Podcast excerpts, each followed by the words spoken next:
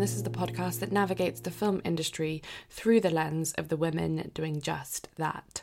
We're entering the final stretch, uh, and this is the penultimate episode. And it gives me great pleasure to say that my guest this week is director, writer, and actor Desiree Akhavan. Desiree's first feature film was 2014's Appropriate Behaviour, in which she also starred.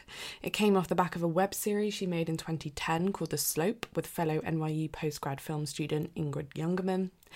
After Appropriate Behaviour, Desiree had a guest spot on the TV show Girls and also began adapting the book A Miseducation of Cameron Post alongside her co writer and producer Cecilia Frugiuele. The film, which Desiree also directed, would star Chloe Grace Moretz and Sasha Lane and went on to win the Sundance Dramatic Grand Jury Prize in 2018. Around the same time, Desiree also created, wrote, and directed a brilliant six part TV show for Channel 4 called The Bisexual, starring Maxine Peake, Brian Gleeson, Naomi Ackie, and Desiree herself, and all set in London. Since 2018, Desiree has been working on a very personal project, which we talk about, as well as directing episodes of many brilliant TV shows, including Ramy, Hacks, and Tiny Beautiful Things.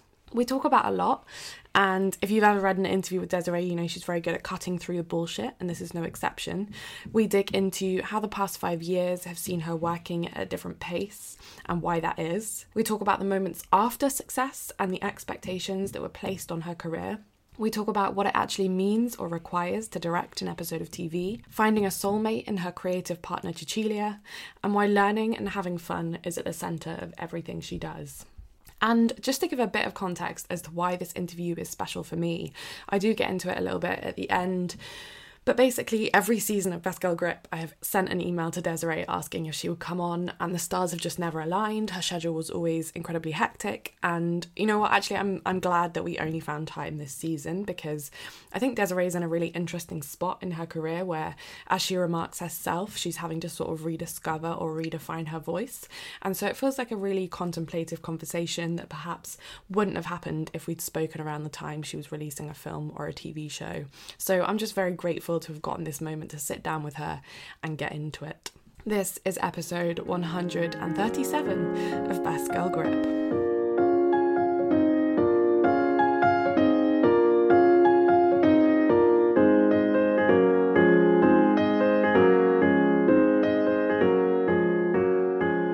To start these podcasts is just getting a sense of like if you recall the moment or experience or even person that made you consider a career in film or TV, kind of lit that fire inside you.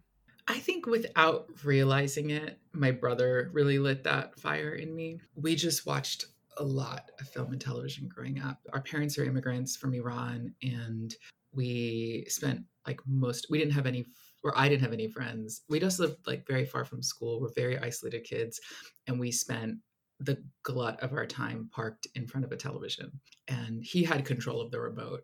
So I will say that it was it was his curation, but also he loved movies. He loved TV. He just loved watching things. And he has a really sophisticated eye and he's just a fan. And so am I and we just love watching things and i never considered it a possibility to have a career in this industry it didn't seem like something you could do i mean i think not only because there were no women at the helm of many mainstream projects but also it just seemed it wasn't anything that was in within my grasp i lived in new york and then i had a best friend whose father was when i was 14 i met this girl whose father is a playwright and we became really close. Her name's Halley Feiffer, and we're still really close friends to this day. And uh, she actually is is show running American Horror Story right now, so I'm very proud of her. We both really stuck to our guns there.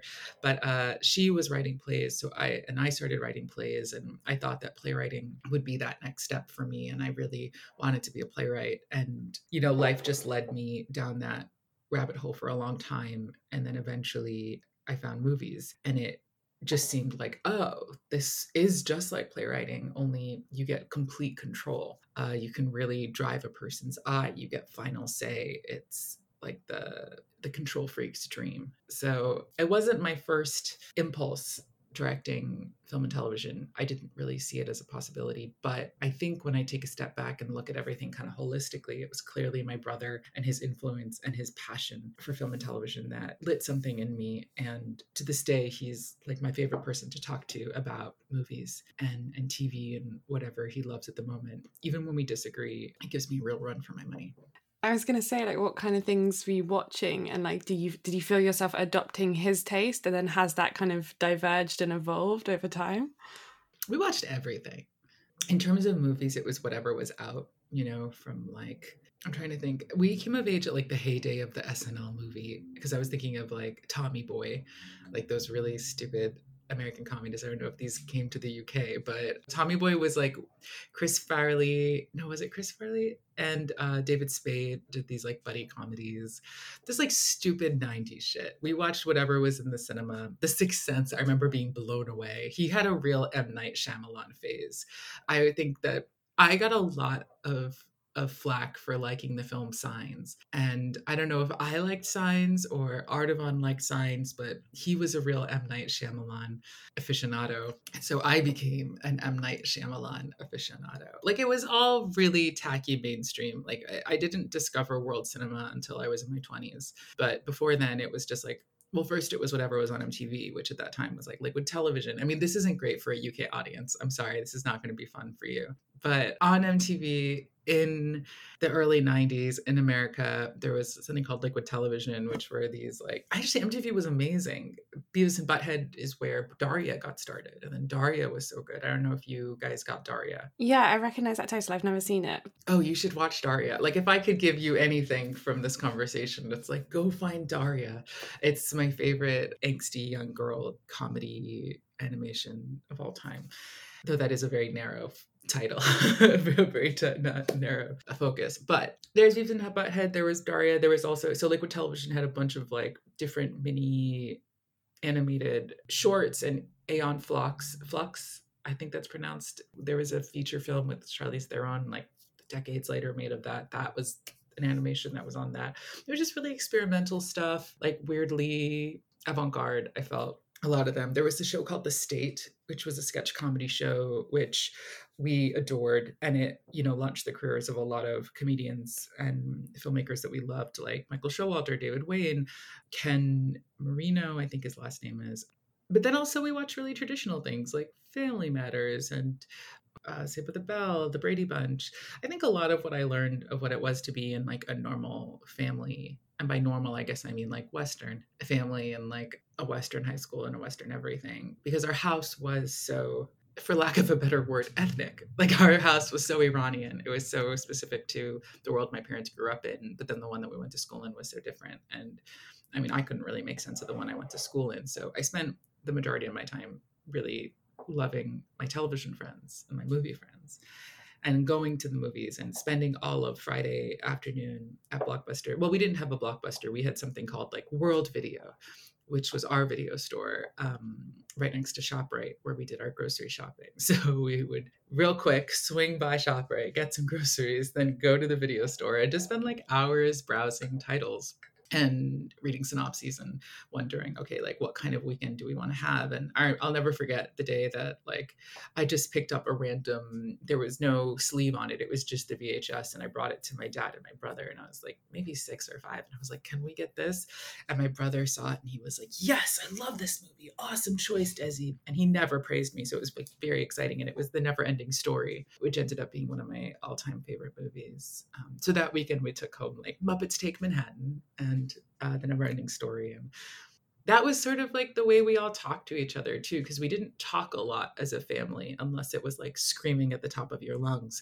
So like genuine communication happened through laughing together at tracey ullman takes on like she was a huge influence on all of us. Like it's funny the british people i know are like tracey ullman wasn't really a big thing here but she was a big thing in the states and we all thought she was hilarious and that's where the simpsons started too Anyway, the long story short is we watched a lot of fucking TV. so many references that I don't know, but I love that. And I'm wondering as well, I guess what came up for me there was this idea that obviously it, it sounded like you're kind of code switching and you're like getting a lot of like Western influences and kind of going to school and then obviously at home, you know, growing up in an Iranian family. And I wondered at what point the two maybe started to like fuse and how that informed your own filmmaking style and the stories that you wanted to tell? Like, was that around the time that you were at NYU, or was that not until much later that you kind of eh, felt compelled to tell the story of your heritage? To be honest, I don't think I have told the story of my heritage or where I come from. And I think that has been something that I put on the back burner until I made the bisexual. And then after that, I really felt compelled to go and face that. Like I felt like I had kind of done what I wanted to do with sexuality and with my life as an island, away from my family, away from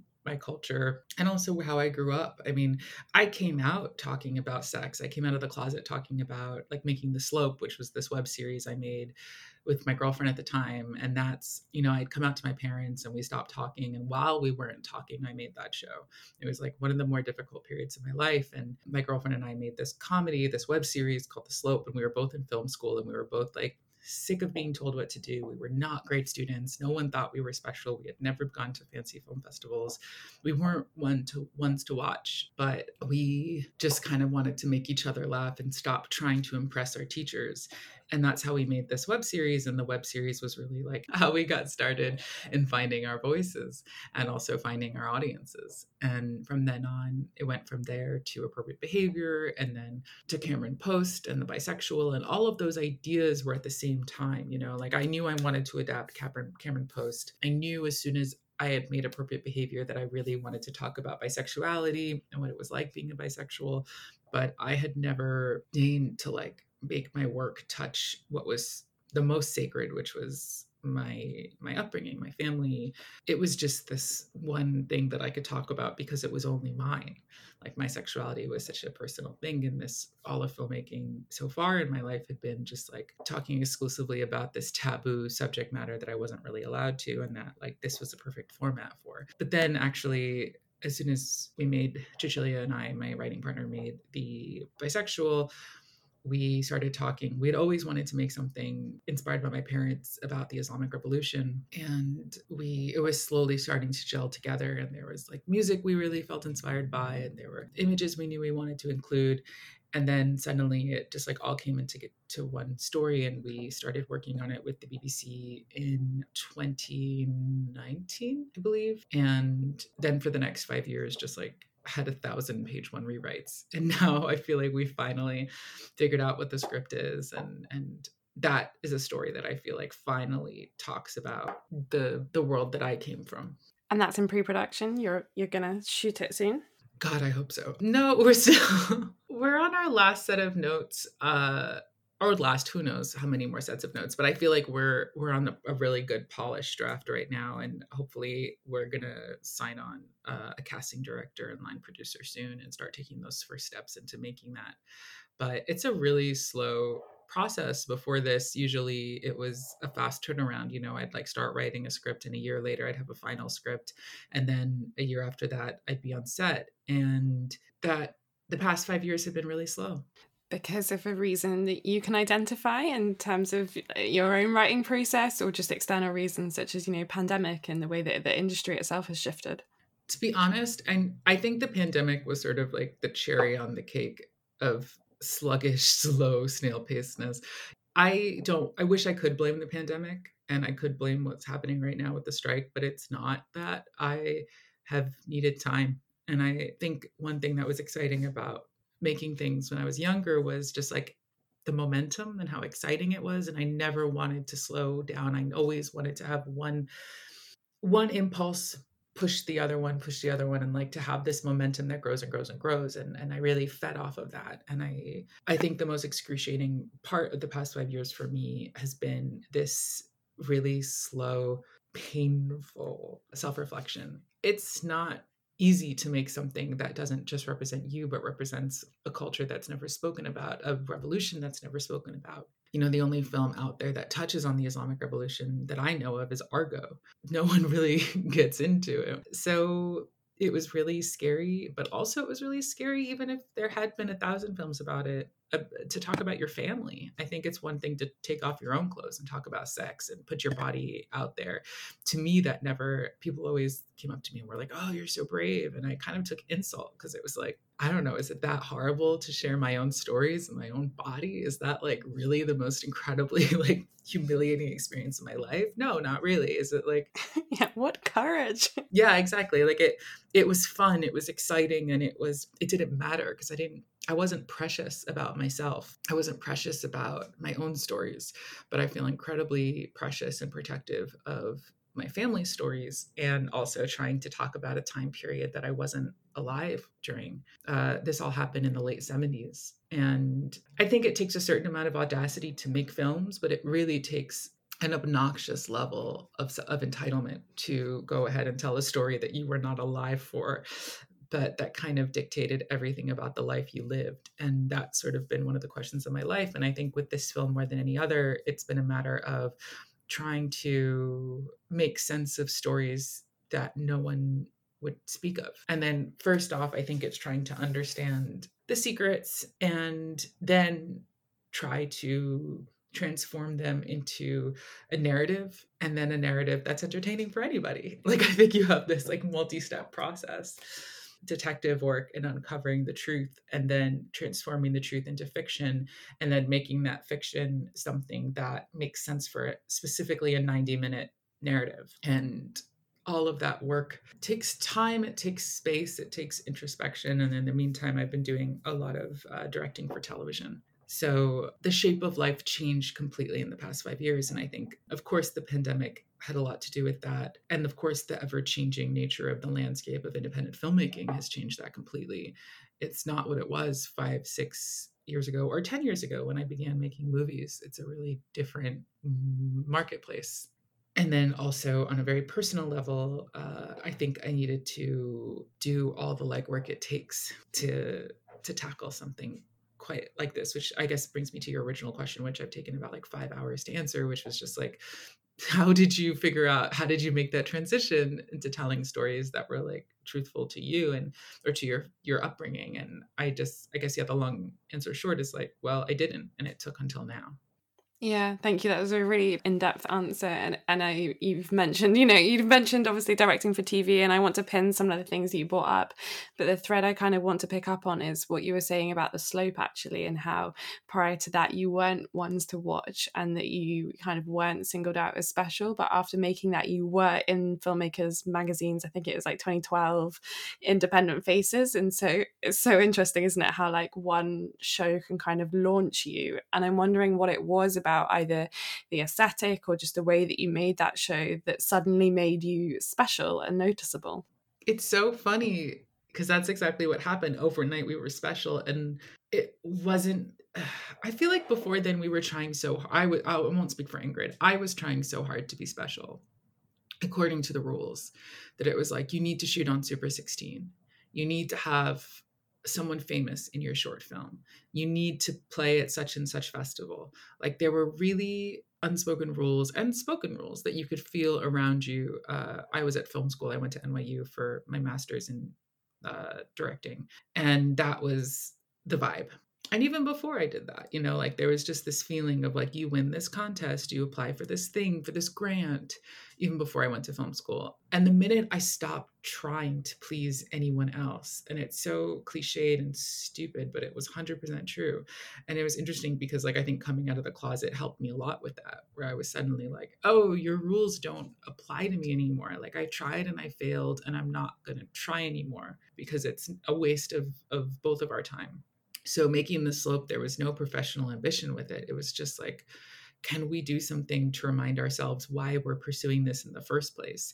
And it looked like shit. We made it for nothing. Like i had just spent i think like 16 grand shooting a film on super 16 like a stupid amount of money to buy and develop film and rent equipment and pay for people's time and it was so hard like every step of the way it was like and it's funny i think a lot of directing too is trying to figure out like where's the best use of your effort? What's the best use of your time and money and favor pulling? And that is that never stops no matter what level you're working at it's sort of imagining like okay what's going to land on the screen and what's in vain and i think for us it was just important that we were able to move really fast and follow our first impulse and be as excited about it as possible which at that time meant like write the script on monday shoot it on wednesday edit it thursday put it online Saturday. You know, like it was just like we have to move really quickly because that's we're so tired of getting approval. And we can't apply to festivals because that really broke us down. So let's just put it on the internet. And, you know, we're not going to write more than X number of drafts. You know, like it was just let's follow our first impulse. And yeah, it looks like shit. Yeah, a friend would hold the camera every week. You know, we did all of the jobs, um, except for like we'd ask a friend to do sound, a friend to do camera work and we'd buy them lunch or something, you know, or like friends to be actors in it. We acted in ourselves because we didn't want to hold auditions. And each episode was five minutes. It was like, we don't want to make this long thing. We want to tell a joke and get in and get out. And I think at the time, the thing we were struggling with was just like, what is it to be gay but not fit the cliches and to like not see yourself reflected around you and to feel kind of homophobic, even though you are gay and even though you're like fighting for the right to be gay but to also find what it is to be gay in the mainstream like kind of gauche. And that was sort of the whole point and that's it. It said nothing more and nothing less and it was like deeply stupid but it made us laugh and we enjoyed doing it and we got to also like skewer ourselves. I think it was like funny to be like, well, what's a fictional version of Desiree? What's a fictional version of Ingrid? Maybe I'm a bit princessy, I'm a bit entitled. So what, what if I'm like the total asshole and then like you're, you know, kind of more of the straight guy in the gay comedy, so to speak. But that was it. And it was, it wasn't the best thing in the world. But I think also like we learned how to live with something that wasn't the best. And I think the reason it did well, I, I think, who knows, I guess like everyone needed a gay thing to enjoy that day. Because like also luck is a huge part of why some things do well and some things don't. But i think the reason it had this like modest success for us was that it was so there were no barriers i'll say for myself between my voice and the project. I think sometimes when you get really when a person is like as strong as a writer or as a comedian, it's really easy to get lost in the bullshit of of your of production capital P production. And I needed something that had no time spent producing at all. And that was really helpful for me at that time in my life that it was like, I'm wasting so much energy producing and adding frills. And it's milking quality from the heart of this thing. And so, what if I just focused on the heart of it and the th- the reason I want to be a filmmaker, which is in that moment this comedy and these these points about like like saying the most taboo element of something quite sensitive I think what's interesting about obviously coming off the back of talking about your project with the Iranian Revolution and, and obviously the journey that you've gone on since the slope is that it feels like you had to kind of create conditions for yourself not to be precious and to like free yourself up from expectations of what you should be doing in order to facilitate, you know, several projects down the line, your ability to do a project where you you know precious has bad connotations but you know where you can care deeply about something enough to be that specific it's just yeah it, it strikes me that that's quite a, a funny journey to go on in the sense um, and i wonder if you feel that as well that with each project that you've done you can be more i guess specific or you know ask for more or, or demand more or, or know perhaps more what you're what it is you're reaching for as an artist yeah, for sure. I think you become more ambitious and you change like with the slope it was like I I need this sense of urgency and I need to have nothing get in the way and now I think as you develop each job needs something different. And with this it's sort of I need to be precious. I need to take the time it takes and to not give up on it. Like there are many many times in the past 5 years that I've tried to give up on this project that I'm working on. And it's really hard to know when you're pushing forward in vain. And so much of life as a filmmaker before I, I made the slope felt like it was in vain. And I also think that what I never realized before I made, I guess before I started writing the Iran film, is that your voice changes that like the slope helped me helped me find my voice and figure out who I was as a director mm-hmm. and as a writer and as a you know performer and what I cared about and then I aged. It's been like, I don't know, 15 years since then.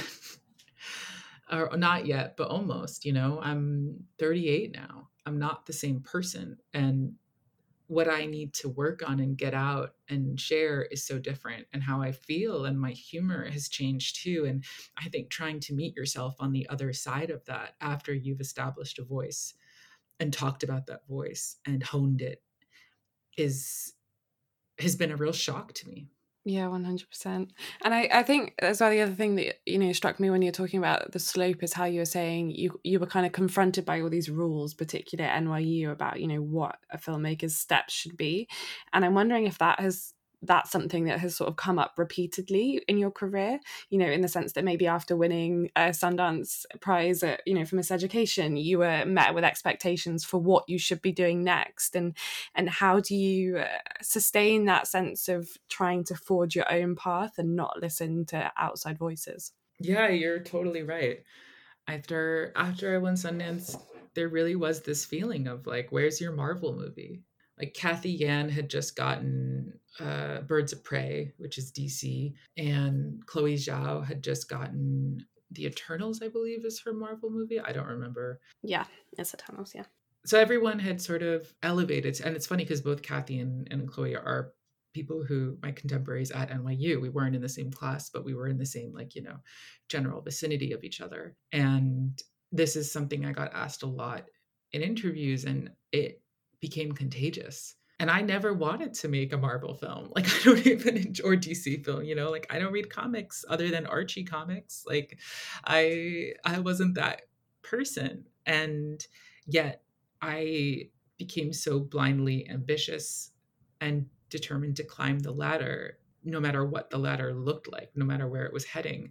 I just wanted to climb to the top and I got really blind for a while, which I also think is another reason why it's been really it's taken me quite so long to find my voice again and figure out what this next film feels and sounds like because it's not going to feel and sound like what other people want it to and i remember after i won sundance i took a lot of meetings and people whenever i told people that i really wanted to make this film next you'd see their eyes glaze over you'd see their heart sink. And it was like oh shit i can't i can't commodify this girl the way i want to.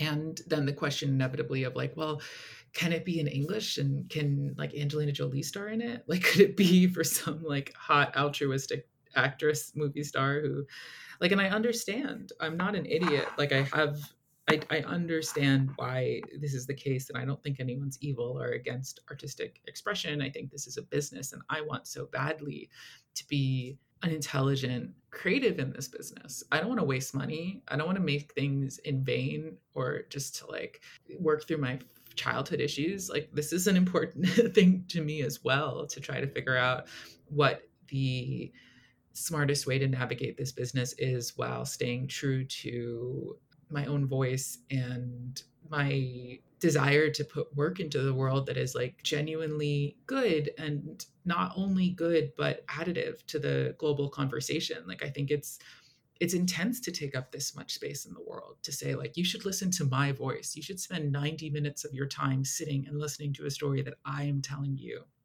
And i take that privilege incredibly seriously and i want to put work out there that is necessary and then also not in vain you know something that people will pay to go watch and will earn its own keep in this business place and i think that desire to do all of those things can be really crippling and it's a very hard high bar to set for yourself. And I wonder as well if, like, part of that navigational exploration of the industry and, and figuring out, you know, what is the most intelligent way to make work and how do you redefine the stories that are necessary, you know, was part of the reason that you sort of did the bisexual. It's it sort of seemed like at the same time. I obviously know the industry works in weird ways, so it might be that you were developing one earlier than the other, but you had a kind of channel for a, a British kind of um, channel um, doing the bisexual, and then obviously a quite a um, a classically, you know, American indie in the form of Miseducation of Cameron Post, and it felt like you were sort of really exploring the far reaches of the industry and maybe which one would appeal to you most. And I wondered if you could just reflect on that experience and whether you were sort of flexing different muscles and how you found those two kind of experiences and, and whether they felt similar or they were quite different in that way. The bisexual, I wrote the first episode of The Bisexual before I wrote Cameron Post. That pilot had been pitched around LA and then it was rejected everywhere. This was in 2014. And so I didn't really know what to do next. And I was traveling that whole year with appropriate behavior into in festivals. And when it came out theatrically in America, it didn't really do that much business. It wasn't, it was it, critics liked it, but it didn't really do very much business. And it was fine. Like I, I just didn't quite know what to do next. And I had this pilot script I had written, and Cecilia, my my writing producing partner, I who had produced uh, Appropriate Behavior, she I had shared with her Cameron Post the book, and I said, you know, like one day we should make this. I don't think it should be our next film, but I think we should like do this someday. And she read it and she got the rights and she, immediately, and she was like, no, I think this is our next film. And you know, she's way smarter than me. So I I was like, all right, great, let's do that. But at the time I didn't really have a source of income either. I think one thing that happens when you're at film school is or even if you're not, I don't know, when you're wanting to make films, you have this feeling like, oh, and if I make a feature and if it goes to Sundance, then my life is made. And it wasn't made. I didn't know how to pay my rent. I felt really scared during that period. And like both the highest highs and the lowest lows. You're like, my dream came true. I had never been so happy or proud in my whole life. And yet I genuinely didn't know how to string together an income. And I wouldn't for a long time. That's the interesting thing that like I really didn't know how tricky it would be to be, you know, featured in the New York Times and not quite knowing how to get a job to save your life but like asked to speak all over the world and flown first class to Australia several times in one year. You know, like I felt so fancy and so pathetic at the same time. And that's the hustle of the American independent filmmaker, uh, or I'm sure any independent filmmaker, to be honest. But but basically, I was in this position where I had made the film and I had written this pilot, and neither were moving forward. And then I also was going through a breakup in New York uh, with my girlfriend who I lived with. So I then was uh, flown out to the UK. So my Cecilia, who I mentioned like 40 times already, is uh, she's Italian, but she lives in London. And we met, I did my junior year abroad in London when I was 20. And I had an incredible time. Like I made my first short film. I made my, you know, lifelong collaborator uh, in Cecilia.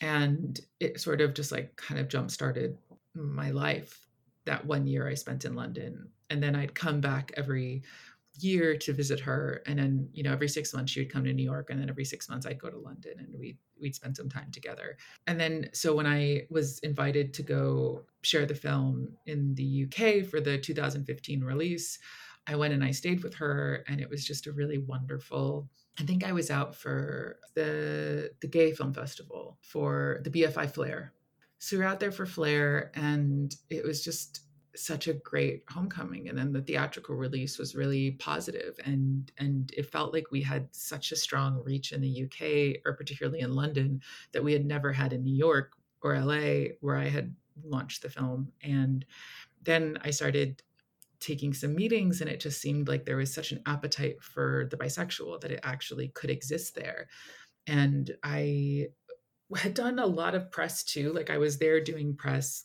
and I had a two week period there and it was time to go home. And I just didn't get on my flight home. I just stayed on Cecilia's couch and I was like, I think I'm going to give this a go. So I found an agent. I pitched the bisexual. I had my option of where I wanted to take it. And that was it. You know, I built a life there. And it was through the bisexual that I was able to pay my rent and get a visa to stay in the UK. But also on a personal level, I felt like I'd come home. I was really happy there and I had a sense of who I was and what I wanted to make. So it wasn't really a choice of like American indie director versus British comedian. It was just those steps made sense as they were happening. And so I I stayed on Cecilia's couch for I want to say like 3 months until I found my own apartment. Deep deep apologies to her husband who's had to put up with me way more than any husband's ever had to put up with an obnoxious gay best friend. We started writing Cameron Post as I started developing the bisexual with a British company and those things happened side by side. and with the same collaborators. I mean, with the exception of the production company, it was Cecilia and I writing Cameron Post and then writing all of the following episodes of The Bisexual that sounds incredibly intense. I'm wondering like what it is about your relationship that like works because uh, obviously she's a co-writer but also your producer and you know they're often thought of as gold dust, you know, it's so difficult to find a producer that kind of stays with you throughout the long term and gets your vision and gets all the things that you want to do. So I'm wondering what it is about Cecilia that you think, you know, you just have each other's backs and you know what it is that each of you is kind of trying to say. I think we're trying to say the same thing. I think it's just that kind of magical gift where you meet someone and you both share the same taste. And we have very different points of view. We come from very different backgrounds, but we're trying to say the same thing weirdly. And we both agree the same about quality, you know? Like when we look at notes when we we break things down we can both agree this is good that is this is bad this is a bigger priority than this or blah blah blah. And it's not that it's like seamless or easy.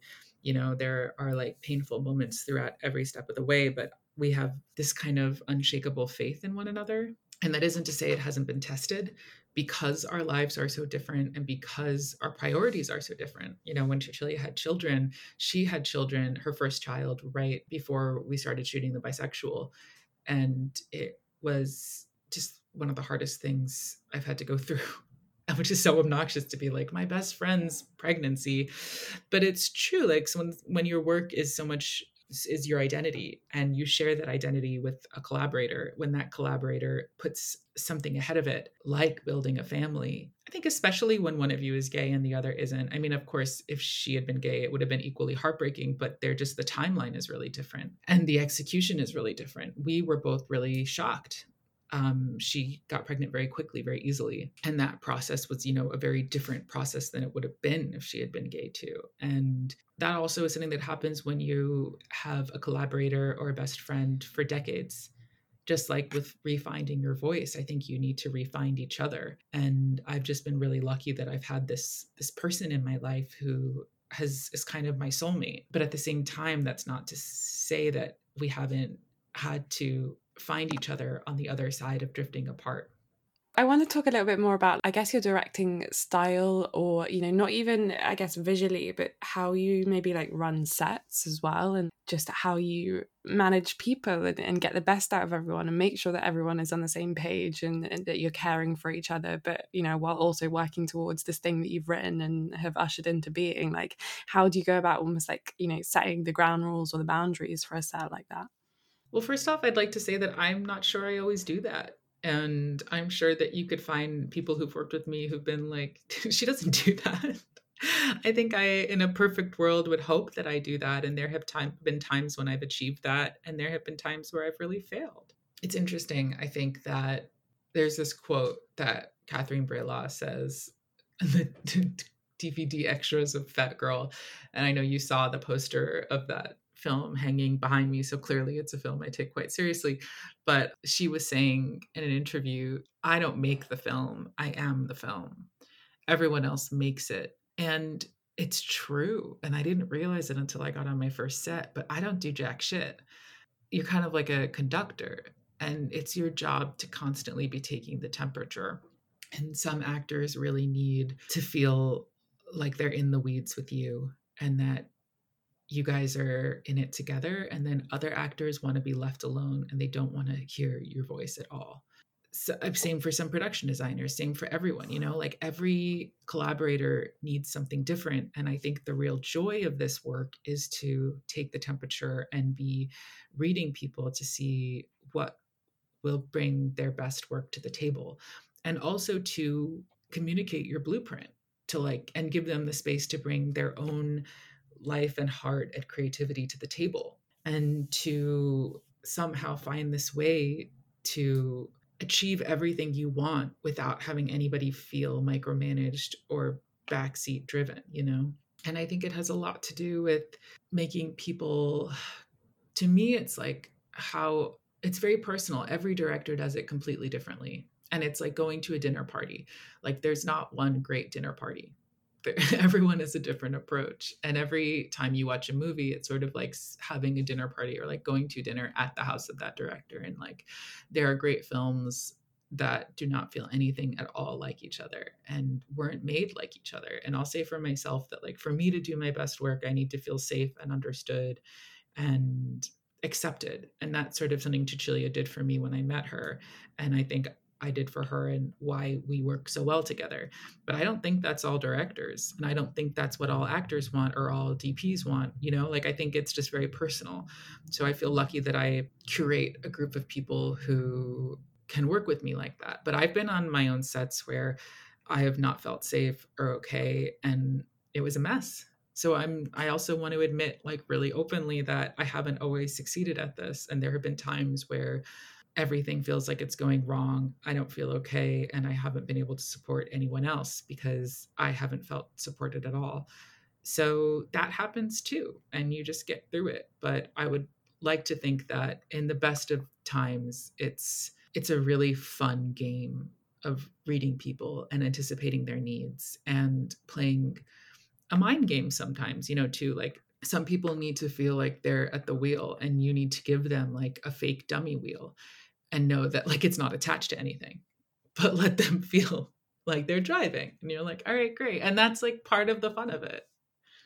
Yeah. I love that analogy of dinner parties though. And because so often I think we we think uh, you know a piece of art or a film or you know a TV series kind of has to be the best thing ever, and we sort of don't attach that level of um, expectation to a dinner party, and in, in a way we kind of almost revel in the disaster of you know a dessert that's on fire or you know a dish that no one likes, and we we don't let it stop us from throwing them again. So I like that idea; it kind of takes the pressure off. I think the the next thing um, I want to talk about your, you know, your TV career, which you know, as you as you sort of alluded to yourself earlier, has sort of taken off, and you've you know been directing really prolifically in that space on some really you know amazing shows. Um, to name a few, Hacks, Ramy, Tiny Beautiful Things, which I watched recently and cried my eyes out. But I'm wondering as well how you go about deciding which projects that you're going to take, because it seems to me that is quite a curated list, and that you know you have brought yourself to those projects but obviously again we spoke about um, the bisexual and and a tv project being a, a stable you know financial decision. So how do those two things kind of rub up against each other when you're looking for kind of a, a directing gig on a tv show? It really is a perfect storm of timing and taste because i didn't set out to be a director for hire on television. And also, like, and I think my needs for a short term job came at the same time as, you know, the television boom was really hitting its like heyday in terms of and also the me too movement had hit its heyday you know like in 2019 suddenly i was out of a job and everybody wanted a female director attached to whatever job they were doing and it was all happening very fast. There was just a lot of production going on in america and that's what happened you know like and and it's true it is it is a a list that's been curated by me because i think certain things speak to you and certain things feel important. Like Ramy was very exciting when that came to me but also it came to me and i think that it's not i think people thought of me for certain jobs because they made sense too.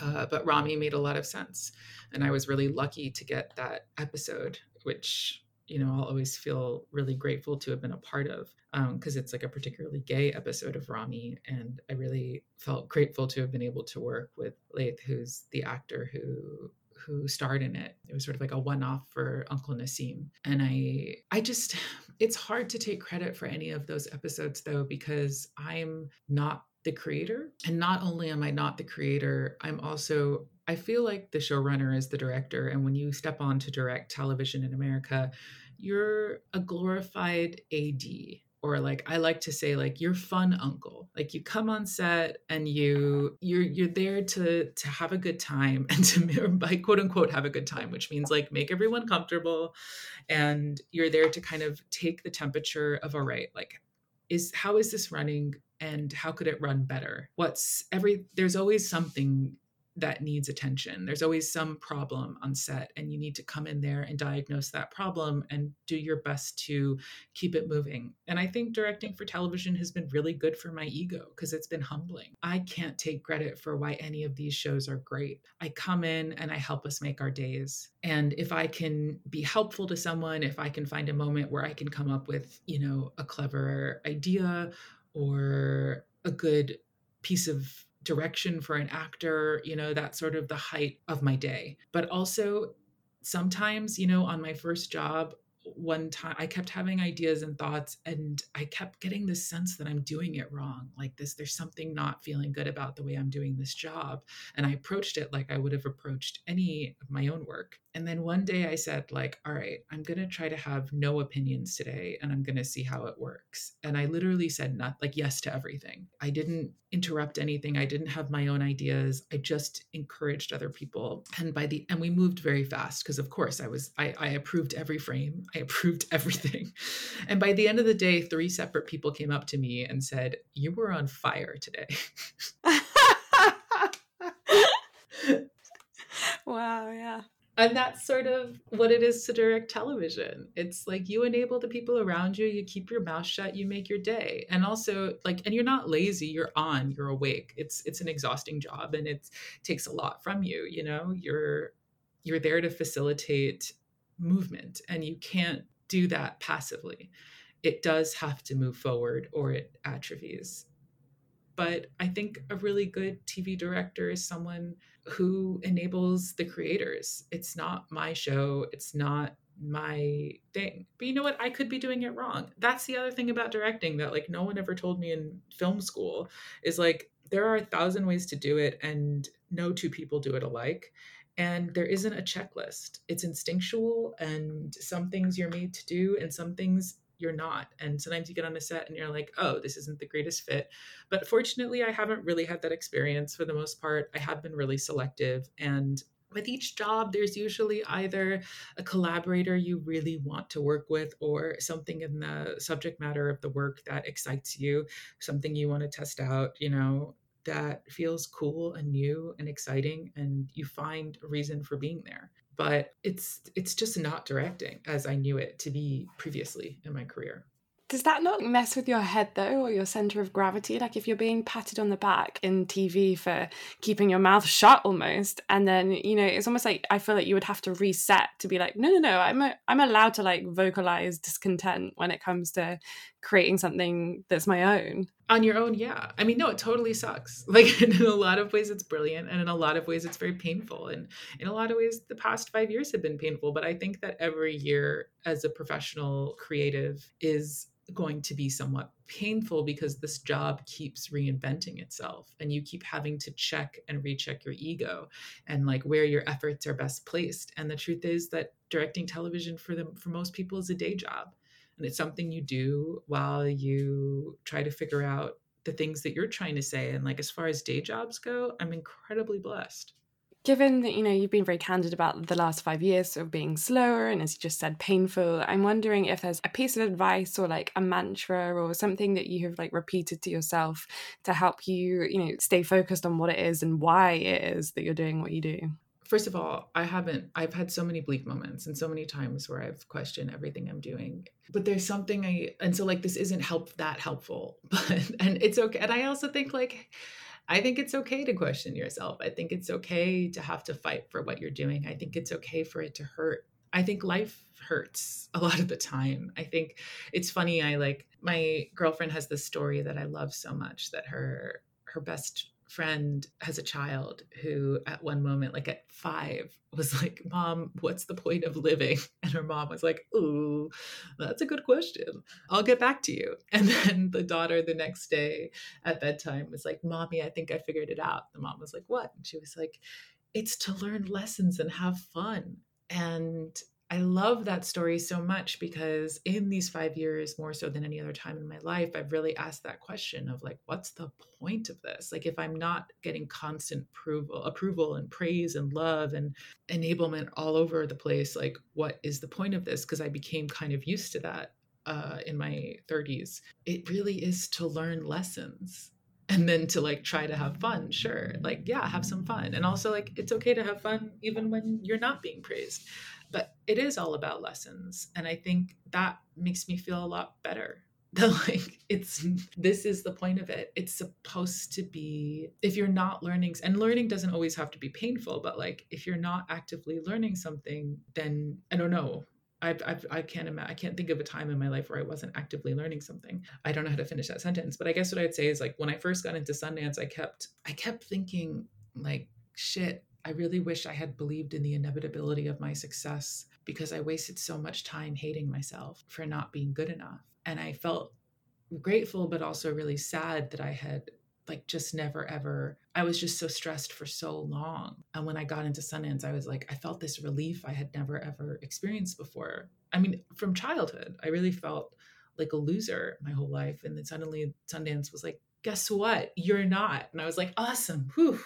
and then i think in these past five years i keep telling myself just believe in the inevitability of your success. Like why why are you forgetting that? Just because it's been a slow or a different or a slightly more painful couple of years things change. And that's such a comfort to me too even when they're great and even when they're terrible even when you wish they never would they will change. And you have to find a way to like learn lessons and have fun while doing it. Or like you will learn lessons. Like you don't have to find that. You're inevitably going to learn lessons.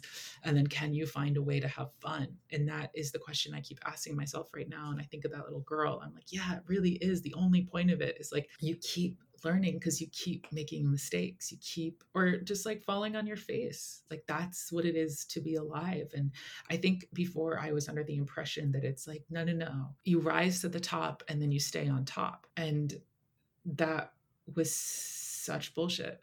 And also, you wouldn't want to stay on top necessarily. Like that, to me, like top is a plateau, right? Like if you're there once and then there forever, you're denying yourself of the peaks and troughs out of which the lessons you need to learn come. So it's, it, yeah, it's never been appealing necessarily. I mean, I don't even know what it would look like to stay on top. Like I'm trying to think of other directors. I'm trying to think of all these different people. And, and I think you're right too. Like if we look at this purely from an artistic point of view, like those people who do stay on top, like, I mean, I hate, I have there are a lot of i'm not going to name names because that's a dick move but like there are a lot of like 90s male auteurs who stayed on top i guess if we'll say who stays on top. They stay on top and and there's something that happens to their creative voices that they like dampen. And it's the same thing over and over again and i find it really tragic. Yeah you can feel some vitality or like relevance being sapped away from their work and finally, um, I always end these podcasts by asking for a film recommendation from my guest um, by a woman director. Um, so who, I mean, I feel like Fat Girl might be, you know, in there in the mix somewhere. But who are the who are the directors in the films that you return to when you're looking for fun or inspiration? Oh God, how sad is it that the first two titles that came to my head are not by female directors, and I feel really sad about them. But Fat Girl is definitely a great film by a female director. Oldies but goodies are for sure like Morvern Callar. I think that's such a great film, and it has so much movement. And I think when I feel stagnant and low, I come back to it. High Art is a film that I loved so much when I was coming out, and I it was like the only time I felt gayness was sexy on screen. I think a lot of the slope inappropriate behavior and the bisexual bisexual were a response to feeling like everything I saw that was gay was really cringe. And I feel that again watching and just like that, like I'm actively angry at like how horrible the depiction of Miranda as a lesbian is and like how cringe all these romantic conquests are, whatever. Anyway, I, I find them all cringe and sad. And I feel like uh, High Art was the first time that I was like, yes, yes, it can be hot it can be real it, lust can exist and it's not like i think my work is so hot and has so much lust i just think it was there was just something not relatable about so many things and i guess i, I can happily skewer and just like that and say like it is not relatable that che diaz is like a hot sexy stand-up comedian that anybody would leave their life for. Let me think a portrait of a lady on fire but that's like obvious everyone knows they love that. I would say Persepolis or Persepolis, which is how English speakers say it. That's a film I come to time and again, and um, I recently rewatched and and made me so happy. So yeah, that seems like a pretty. Oh wait, one more that no one ever talks about, but um, and I haven't watched in years, but I'd like to rewatch is Vagabond. Yes, Agnes Varda. Yeah, I really like that film. And Cleo in the Afternoon, of course, I rewatched that recently. I've been rewatching shit. Like I think I'm struggling a lot with movies, contemporary films to inspire. And every time I'm like, tonight I'm watching a movie, and I spend like five hours going through a thousand streamers' websites and starting different movies and getting disappointed. So like that's why I'm on this streak of rewatching my oldies but goodies and and those films have brought me a lot of joy lately. Yeah, absolute goodies. Thank you so much for coming on the podcast. It really means a lot. And I don't know if I've ever explained why, but in my first job, um, I was working for a streaming platform, and the first film they ever released was Appropriate Behavior, and so like my I felt like my career kick started with like your first film, um, and it's like you know I've been in the industry now for ten years, and it's obviously been coming up to ten years since Appropriate Behavior came out. So yeah, it feels really um, special that you're you know you're on the final season of this podcast. So thank you so much. That's crazy. Thank you for working on it. Oh well, thank you so much for today and for your your films and your work. Thanks for having me. It was such a pleasure.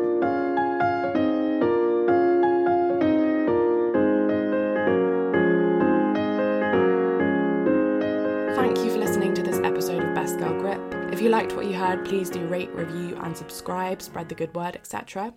If you're interested in other conversations like this, please do seek out my episodes with filmmakers Aoife McArdle, Prano Bailey Bond, Cathy Brady, and also the cinematographer on the miseducation of Cameron Post, Ashley Connor. In the meantime, have a great week, and I'll be back next Friday with Best Girl Grip's final ever episode.